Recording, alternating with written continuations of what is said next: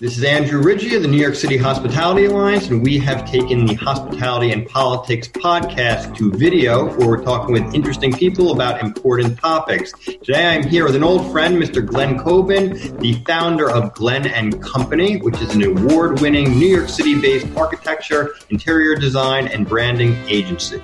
Hello, Glen.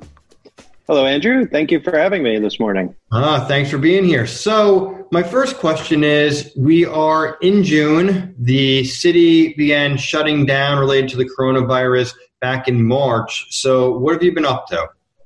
Ah, well, uh, first of all, before I answer that question, I want to thank you because of your efforts and the Alliance's uh, efforts you know it, it, it, keeps us in touch. It keeps the community it, it, it really is about community. The hospitality world is really a, a, a, an amazing family and it's a community of people and you've you're our glue. Uh, so while i'm on the outside of it in terms of the operations and the day-to-day restaurants many of my clients do rely upon what you've been doing. Well they relied upon you before uh, but even now more so now. So um, if I were wearing a hat, I would take it off and say, My hat is off to you. You've been very, very busy. We all thank you for your continued efforts to give us a voice and give the community a voice. I appreciate um, your kind words. We've been, uh, our team's been working hard and around the clock. So thank you. Right. Um, you know, some of the, what I've been doing is I've, um, since uh, the second week of March, I guess, will my team has been working remote. We've, we've uh, I can't say we've mastered it because as architects and designers, we, we rely upon collaboration. We have many different tools at our disposal to be able to uh, work across different platforms. But the day to day, the new, I talk about, you know, when I'm asked questions like, what do you miss most? And I, and I go back to that movie Diner where, um, uh, I forget the actor's name, but he said, I miss nuance. So I miss the nuance of conversations and the the body language and the idea that even if we're wearing a mask and you can tell when someone's smiling but you can't tell when they're when they're frowning. Um, and i think that a lot of a lot of what i've been doing is is really listening to clients and listening to people and listening to podcasts and listening to webinars um, because i don't have the answers. And i think as as what we do as again as architects and designers we're focused on a process which is about solving problems and using design as the as as our tool to solve a problem. Um, and my organization relies upon collaboration. So I can't. It, I've never done a restaurant where someone said, "Just tell me what it should look like." We are all about, and I'm in Gabriel Kreuther restaurant uh, virtually here, um, which is all about chef and it's about his heritage and it's his his history of growing up in Alsace and um, the the the traditions of the region as interpreted and reinterpreted. And I think that the important thing today is is to not jump to a conclusion as much as it is to listen and uh, really try and formulate a series of opinions that may help us as we emerge but we certainly don't have a solution. Like someone said, well, a client said, I just need to reduce my occupancy by 50%. And I'm like, dude, that's not the right math. I mean, if you take six feet apart, it's not 50% reduction. It's more like a 70% reduction or a 70, 65 to 70% reduction. That math just doesn't work. So, you know, it's, it's really about listening and then kind of trying to aid them in how to become enact best practices right now. So, so that's sorry, good, long, long answer. Yeah, no, no. So that, that's that's an interesting point. You know, there is so much talk about how is the coronavirus going to impact the future of restaurant architecture and design. Clearly, there's going to be some immediate changes due to occupancy reductions and social distancing requirements. Um, but what do you see right now? Do you think that it's going to change permanently, or are we just going to be making some modifications to comply with the regulations uh, while we're in the midst of recovery? Well, again, I I I don't have a crystal ball. Um, so I don't know what it's going to be like. You know, when we have a viable vaccine, will we want to go back to normal? And Andrew, you and I uh, have paralleled each other for a few years. Um, we have never experienced anything like this the massive closure of every single industry essentially um, people staying at home but we there are some valuable lessons that we learned in, after 9-11 and 2009 uh, and then we also learned a little bit during sandy right when every when restaurants did shut down um, and policy began to change but from a design perspective you know look i after those incidents happened and we had downturns, the hospitality community came together and gave, it was all about giving a hug. It was about embracing the guest. How do we do that in the short term? And how will it look? What will it look like in the long term in terms of the hospitality experience? We go out to be in a community, to be with people, to be surrounded by people. Now, um, we swerved away after 9-11 and after 2009 we swerved away from fine dining and we went to smaller restaurants that were really about giving people tight, tightly packing them in um, communal tables so i think we'll see a lot of that go away will we see fine dining making a, a reemergence probably not um, in the long term but in the short term, you'll see because of social distancing, you'll see a, an evolution towards that amount of physical space. That if you look at the spacing of the tables behind me right now, I mean, they're pretty far apart. Uh, so, you know, fine dining may, and I don't want it to sound like um, you know it's completely aspirational and it's it's about two percent.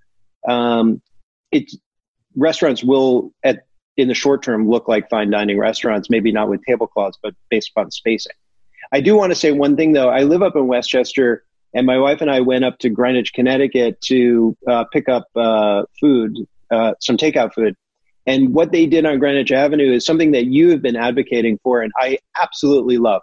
You know, and we need to see changes in policy in terms of occupant obviously occupancy and regulations on how we file our jobs with Department of Buildings.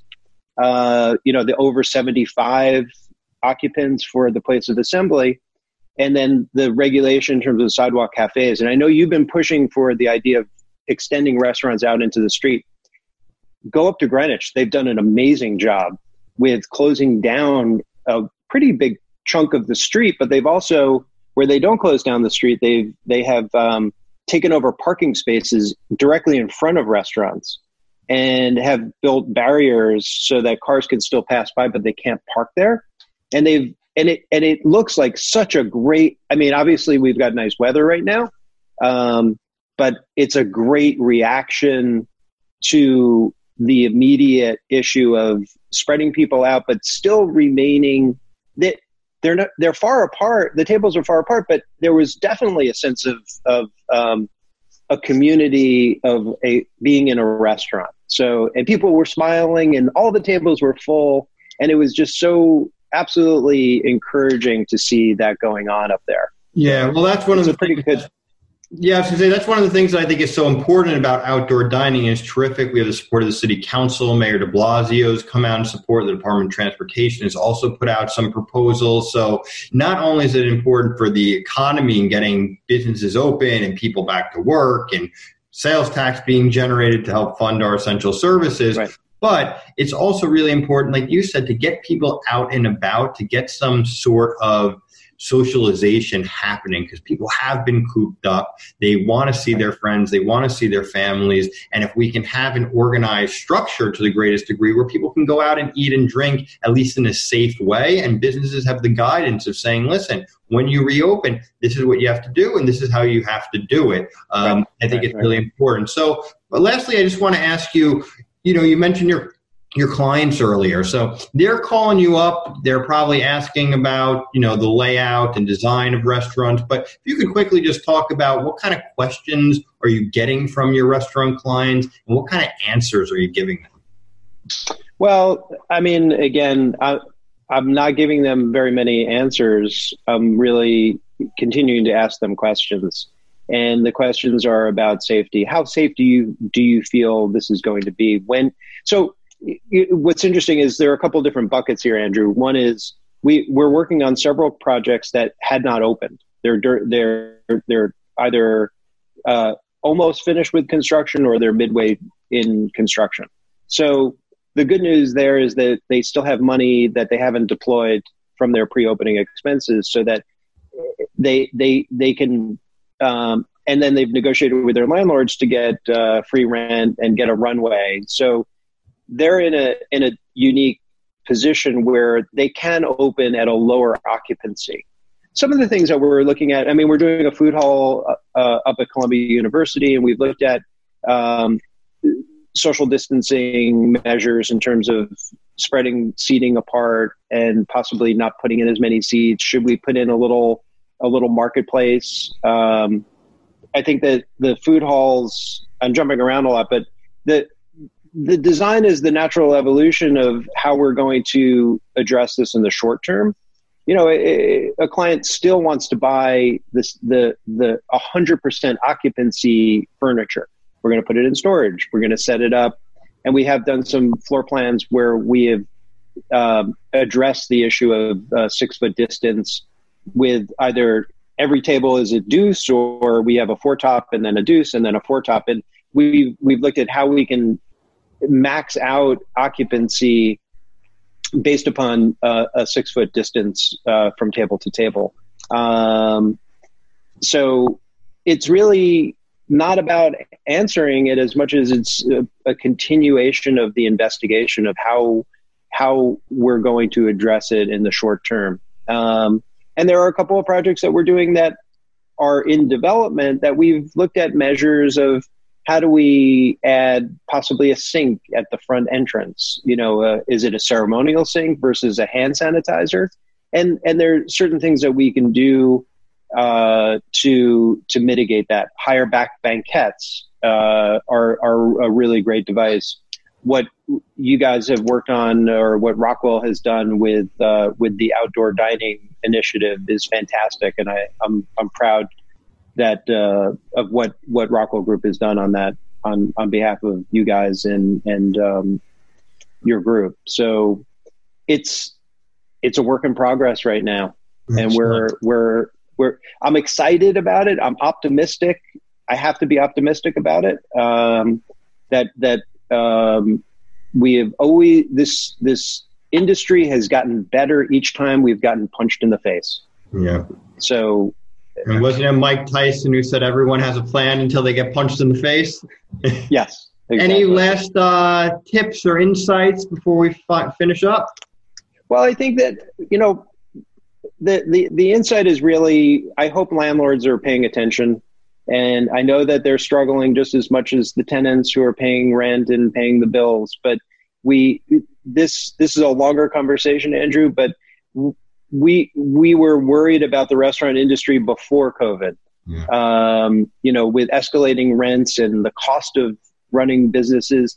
Every time we got hired to do a new restaurant, I wanted to give the client a hug, saying thank you for your belief in opening up a restaurant, not just hiring us, but the the the the amount of of strength and fortitude and vision and and absolute blinders to take the risk to open up a restaurant so, you know, restructuring deals in the future so that restaurants are not uh, struggling every single month uh, because the margins are so tight. How do we make it work for for all parties involved so that there is a rainy day fund?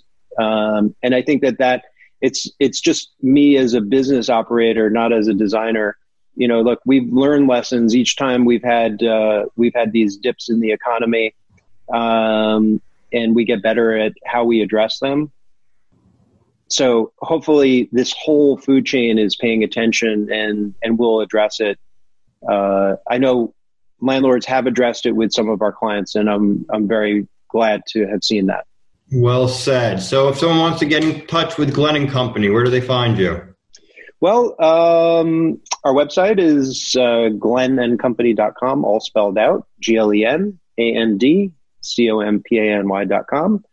Uh, Instagram is uh, you can follow me, Glen Coben. It's uh, you'll see my garden. Um, and then there's Glen and Company, which is a weird because there's some underscores in there, but you might find us. And if you're feeling up to it, uh, I wrote a cookbook uh, a couple of years ago, an, an architect's cookbook, and it it's a it's a fun journey uh, through uh, restaurant design where each chapter.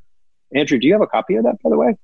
I know I do not. I, I know oh, you know. I think we were going to we were going to I was going to hand it to you at Eisenberg's for breakfast one day. Huh. Um, but uh, each chapter is a restaurant that my firm has designed, and it talks a little bit about the process because I love working with chefs. They're super super creative. Uh, so it talks a little bit about the process. There's no controversy. There's no behind the scenes. Oh, you know, I saw this. Uh, some sketches, photographs of the finished restaurant, and then each chef. And we just know how how super um, uh, uh, um, you know it, how generous chefs are. So each chef has contributed a recipe from that restaurant. So it's kind of a fun, uh, uh, kooky cookbook because it has some weird recipes from Romera and it has some cocktail recipes from Batard and it's um I've cooked a few recipes from it, but uh, Excellent. Well, you uh, can. it's a fun project. Pick the stuff from your garden and cook some of the recipes. So, listen, exactly. Glen, as always, good to see you. Good talking. Thanks for Thanks, sharing Andrew. your insights. This is Glen Coben, founder of Glen and Company. We'll talk to you again soon. Thank you. I'd like to give a big thank you to our guest for coming in. I want to thank everyone for listening to Hospitality and Politics, powered by the New York City Hospitality Alliance. Please rate, review, share this show with anyone you think that would like it. You can find us on Instagram and on Twitter at the NYC Alliance. We're on Facebook and LinkedIn, New York City Hospitality Alliance. And I'm your host, Andrew Rigie, and I'm at Twitter at Andrew Rigie and Instagram, Political Foodie NYC. Join our movement, support the New York City Hospitality Alliance, find us, the NYCAlliance.org. We'll talk to you next time.